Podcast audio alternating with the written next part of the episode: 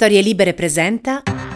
Buongiorno e bentrovati in questo nuovo appuntamento di Quarto Potere, la rassegna stampa di Storie Libere. Martedì 7 febbraio 2023, come sempre in voce Massimiliano Coccia e come sempre andremo a vedere quello che troverete sui giornali questa mattina in edicola.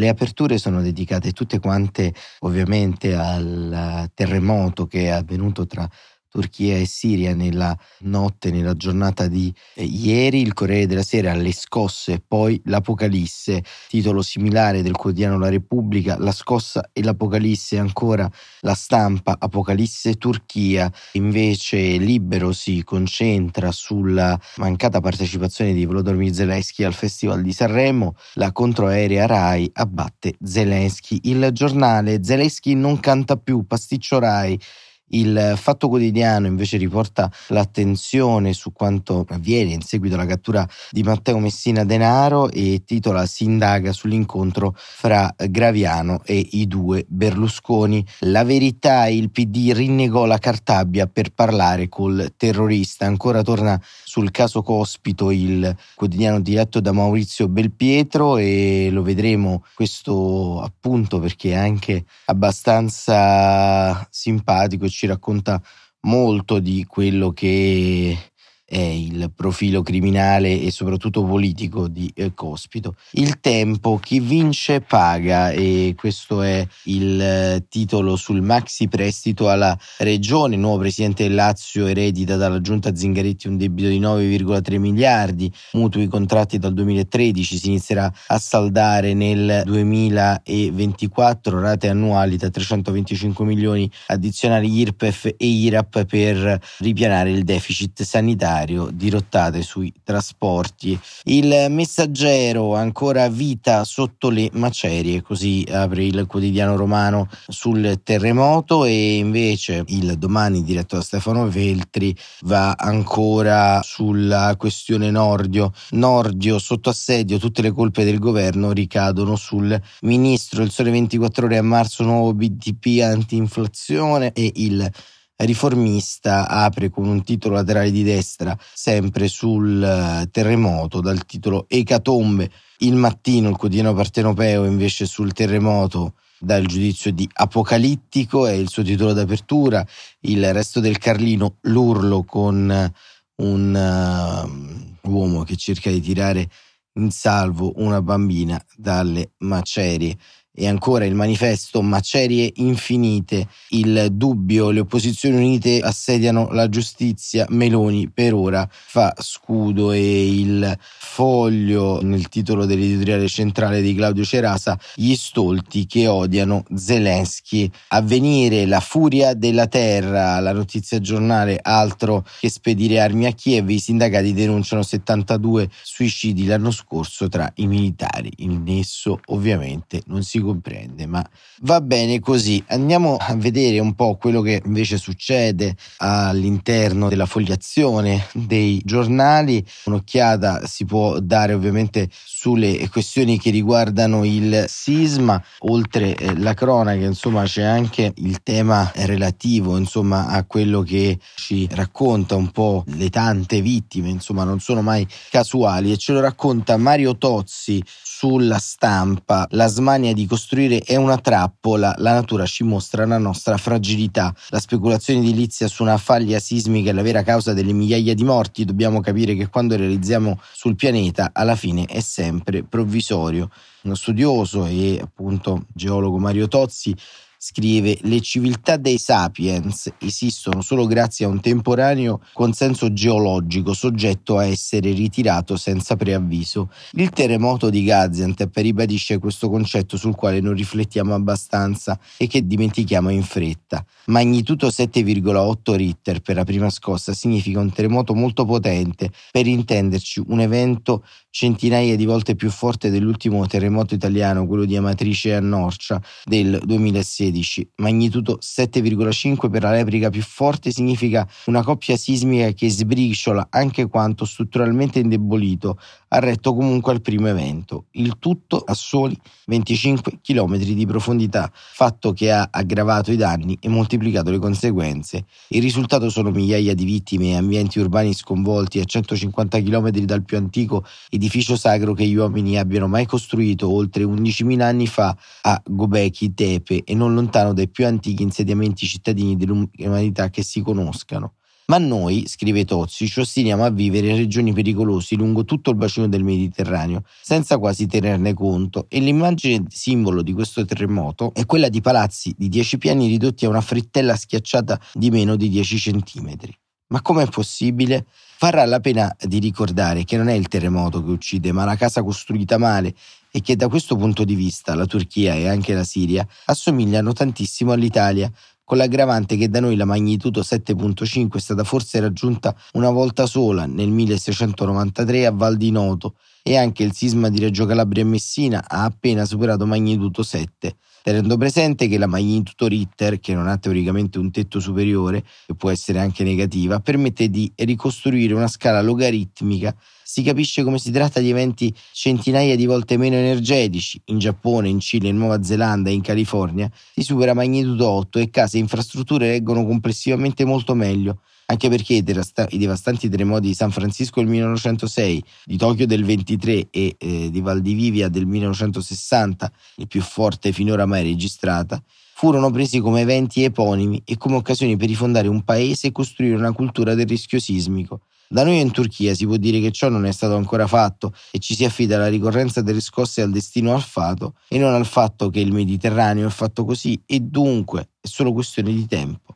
Responsabile di questo sisma, scrive Mario Tozzi, è la grande faglia dell'Anatolia orientale, una spaccatura lunga oltre 200 km che segna il confine fra il blocco crostale anatolico e quello dell'Arabia Saudita. Le due placche sono in continuo movimento e sfregano lungo quella faglia. Quando si accumula abbastanza energia, le due parti scattano lateralmente una rispetto all'altra, provocando uno spostamento, in questo caso stimato in circa 3 metri in orizzontale. Contestualmente in profondità si liberano le onde sismiche che dispiegano in superficie gli effetti più gravi, compresa la possibilità di scatenare tsunami e se li poi centro e sott'acqua o nei pressi e se l'energia è sufficiente, in generale deve essere maggiore di 6,5 Richter, in questo caso l'allarme è rientrato presto anche per via della natura della faglia stessa, ma lo tsunami di Reggio Calabria e Messina superò i 12 metri di altezza e provocò migliaia di morti. Una volta arrivate in superficie, le onde possono addirittura essere amplificate da particolari situazioni geologiche, per esempio terreni molli, che possono causare quei crolli differenziali che osserviamo in Turchia e in Siria, in evidente effetto di sito che ribalta e bascula gli edifici senza romperli al loro interno, ma come delle sabbie mobili. Ma se questo è il contesto, scrive Tozzi, bisogna subito ribadire che quando vediamo palazzi di cemento armato schiacciati in quel modo e magari accanto palazzi simili perfettamente integri, vuol dire che si è costruito male Già nel 1999 a Izmut emerse un quadro preoccupante. Il boom dell'edilizia turca era avvenuto in maniera incontrollata e non pianificata, con poco rispetto per il rischio sismico e con una speculazione che aveva trasformato sostanzialmente alcuni grossisti alimentari in costruttori privi di scrupoli, che hanno innalzato edifici molto alti e poco sicuri, pur utilizzando il cemento armato. Quel terremoto provocato da un'altra faglia, quella nord anatolica, causò 17.000 morti e l'ingressione semipermanente delle acque del Mar di Marmara nelle zone più basse della città. Istanbul è a solo 100 km di distanza e gli epicentri lungo la faglia nord anatolica si spostano progressivamente verso la città. In questo caso, però, conta anche la progettazione antisismica e l'uso di materiali di qualità, precetto che non sembra essere stato sempre rispettato. Insomma, anche nel caso di un terremoto così forte gli eventi naturali diventano catastrofi solo per nostre responsabilità e questo avviene anche in Italia. L'Aquila, 300 vittime, 6,3 Richter e Amatrice, 240 vittime, 6.0 di scala Richter. Lo confermano e Norcia, il secondo terremoto del 2016 di magnitudo 6,5, lo ribadisce. Le città correttamente restaurate dopo i sismi precedenti subisce danni, ma non provoca nemmeno un morto. L'ultimo terremoto di magnitudo paragonabile in Turchia fu quello del 1939 a circa 500 km da Gaziantep, che registrò 40.000 vittime. A pensarci bene non si può escludere che i terremoti abbiano contribuito all'abbandono degli insediamenti cittadini e religiosi più antichi del mondo 10.000 anni fa. La Turchia nel frattempo ha incrementato la propria popolazione, ma la convivenza con i rischi naturali sembra ancora lontana. Del resto, da questo punto di vista, tutto il Mediterraneo è paese. E questa è l'interessante analisi del rischio idrogeologico, del rischio sismico, in questo caso, che Mario Tozzi fa intorno al terremoto di Turchia, che è chiaramente un disastro annunciato da un punto di vista pratico e da un punto di vista sostanziale questa ecatombe in termini di vittime è chiaramente segno anche del modo con cui continuiamo ad avere rapporti con la terra e con uh, le città che ovviamente abbiamo intorno. C'è anche da dire che il grande svantaggio di, di questo sisma è che eh, in tutto questo insiste su delle aree che sono state precedentemente colpite da altre vicende, insomma, perché la regione transfrontaliera turca di Gaziantep Saliurfa, Atai, Malatai, fa tutt'uno con quella che è appena oltre il confine in Siria. C'è un dato strutturale, il freddo, ma anche l'assenza di ospedali e le macerie che sono già accumulate, pensate, da oltre dieci anni di conflitto e ancora un territorio in guerra per le rappresaglie armate a Iblid, a nord di Aleppo, gli sfollati, le minoranze, i curdi, in tutto il cratere sostanzialmente sembra essersi quasi concentrata una sorta di crisi nella crisi, insomma, quello è uno scenario particolarmente importante per il rischio geopolitico dell'area e da questo punto di vista una riflessione è molto adeguata, insomma anche vedere che al di là dello stress territoriale legato alle cattive costruzioni c'è anche una popolazione ridotta per vari motivi allo stremo da anni di guerra e di rappresaglie. Insomma, un dramma enorme che ovviamente non può passare ancora una volta sotto silenzio. Inoltre, un'altra questione interessante che riguarda la cosiddetta geopolitica del sisma è quella relativa alle elezioni presidenziali che si terranno a breve. Erdogan sono rilevanti, insomma, non solo i sondaggi, ma anche come gestirà questa emergenza. Sul foglio c'è un'interessante analisi su quanto appunto avviene il terremoto fra Turchia e Siria. Per i siriani è tutto più complicato. Putin e Assad possono aiutarci non bombardandoci dicono i White Helmets Piove e nevica sulle macerie del sud della Turchia e del nord della Siria dopo due scosse di terremoto violentissime a poche ore l'una dall'altra, la prima mentre molti ancora dormivano, la seconda quando già si contavano i morti e i feriti e si scavava. Negli occhi abbiamo ormai da un anno i palazzi distrutti dell'Ucraina colpiti dal cielo dagli aerei russi, moscerini di condomini che restano solo in piani bassi. Ieri in questo pezzo di terra siriano martoriato da fame, fughe, guerra, violenza e la nostra perenne distrazione, le case si sono sbriciolate scivolate dal basso afflosciandosi a velocità inconcepibile. Si stimano circa 3.000 morti e 10.000 feriti, ma sappiamo che le vittime saranno molte di più e forse non conosceremo mai il numero con esattezza perché c'è un flusso di gente in fuga che si sposta, si ferma e riparte disperato in cerca di una sicurezza e di una prospettiva che qui da entrambi i lati del confine turco-siriano non trovano. Il presidente turco Erdogan ha messo in moto la macchina degli aiuti, ma in Siria le cose sono più complicate. Guerra, pandemia, fame, colera e ora un terremoto terremoto catastrofico, dice al foglio Monir Mustafa, vice direttore del Syria Civil Defense White Helmets, il gruppo di volontari che opera nel nord-ovest del paese, la regione martoriata dal regime di Bashar al-Assad e dai suoi alleati. Qui le infrastrutture sono così fragili a causa dei bombardamenti della Russia e del regime negli ultimi anni. Sono strutture che non reggono in caso di terremoto, per questo da noi c'è la situazione peggiore di tutti. C'è appena stata una tempesta di neve, così ora le persone non possono stare né dentro né fuori. Gli aiuti stanno arrivando da tutti, dall'America, dalla Nato e dall'Unione Europea, ma anche dai greci che sono mezzi in guerra con la Turchia, dagli israeliani che sono disposti a collaborare con la Siria, cosa eh, invero rara, e naturalmente dalla Russia che qui ha molteplici interessi e soprattutto complicità, come dimostra la necessità di un Consiglio di sicurezza, scrive il foglio dell'ONU d'emergenza per provare a sbloccare i corridoi umanitari per il nord-ovest siriano, cosiddetto ribelle, e quindi isolato da quegli assedi mortiferi che Putin ha poi riproposto anche in Ucraina. Quando si scava al gelo si sentono urla e suoni dei cellulari delle macerie, ma non si riesce a individuare precisamente da dove vengano. Quando al terremoto si aggiungono le strutture pericolanti e un'epidemia di colera, in Siria ci sono 38.000 casi, quando il regime siriano è più interessato a mandare blindati nel sud dove ci sono dei proteste anti-Assad piuttosto che nel nord devastato ma non assoggettato, non si guarda in faccia a nessuno.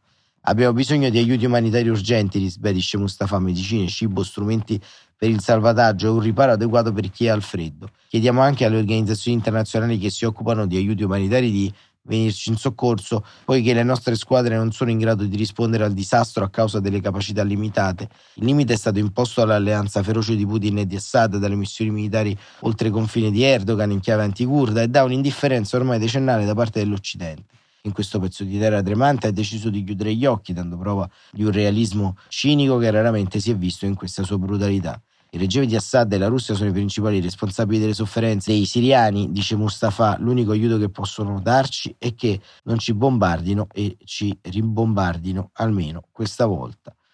Scrivono e hanno scritto questo pezzo Paola Peduzzi e Luca Gambardella. Ecco come vedete c'è anche un altro conflitto che insiste lì sopra. Ed ora cambiamo brevemente argomento perché andiamo al caso Cospito, perché la verità oggi insiste su un tema, ovvero relativamente al Partito Democratico che avrebbe fatto l'inchino, avrebbe fatto molto altro, insomma, nell'andare a trovare Cospito, quasi una deferenza che appunto dovevano insomma non andare, dovevano andare, insomma i giornali di destra stanno speculando tantissimo intorno a questa storia, ma ieri, diciamo tra le altre cose, sulla Repubblica Giovanni Foschini aveva scritto un pezzo interessante riportando la relazione del eh, GOM e, e mi pare il caso di chiudere questa storia sulla stampa italiana riportando le parole di Cospito perché c'è questo siparietto secondo me che racconta molto. Perché Cospito in un primo momento, secondo quanto si legge da Repubblica, avrebbe rifiutato di parlare con la delegazione del PD, accusandoli di essere dello stesso partito di Marta Cartabbia, rea di aver firmato il 41 bis. Walter Verini e altri deputati presenti spiegano che Marta Cartabbia era ex presidente della Corte Costituzionale ed era una figura tecnica scelta da Mario Draghi e non del Partito Democratico. Cospito che aveva detto non voglio incontrarvi perché siete del partito di Marta Cartabbia, avrebbe detto scusate, ho toppato. Ecco, voi immaginate il grado di preparazione e quindi di pericolosità politica e sociale ed rivendicativa di Alfredo Cospito, se si sbaglia anche nell'attribuire la affiliazione con un partito del ministro della giustizia che avrebbe in qualche modo delle responsabilità oggettive sul suo 41 bis. Questo per dire che paese che vai, anarchici che trovi, paese che vai, tempi che vivi, rivoluzionari che trovi, ma ancora una volta siamo di fronte al fatto e al tema che eh, la destra usa in qualche modo scegliersi i nemici come distrattore di massa. Cospito è sicuramente, come abbiamo detto più volte, un criminale comune che utilizza la leva ideologica per eh, vestire questa sua idea di insurrezione, ma di fatto e di base può preoccupare allo Stato una persona che non sa neanche di che partito è il ministro della giustizia che ha firmato il suo 41 bis, visto che non è di nessun partito. Con questa riflessione ci salutiamo, un po' immersi nel dolore di questo terremoto e un po' sperando nella leggerezza sanremese che arriva. Ci diamo appuntamento per domani, come sempre, alle 7.45. Grazie per essere stati con noi e buon inizio di giornata e buon proseguimento a tutte e a tutti.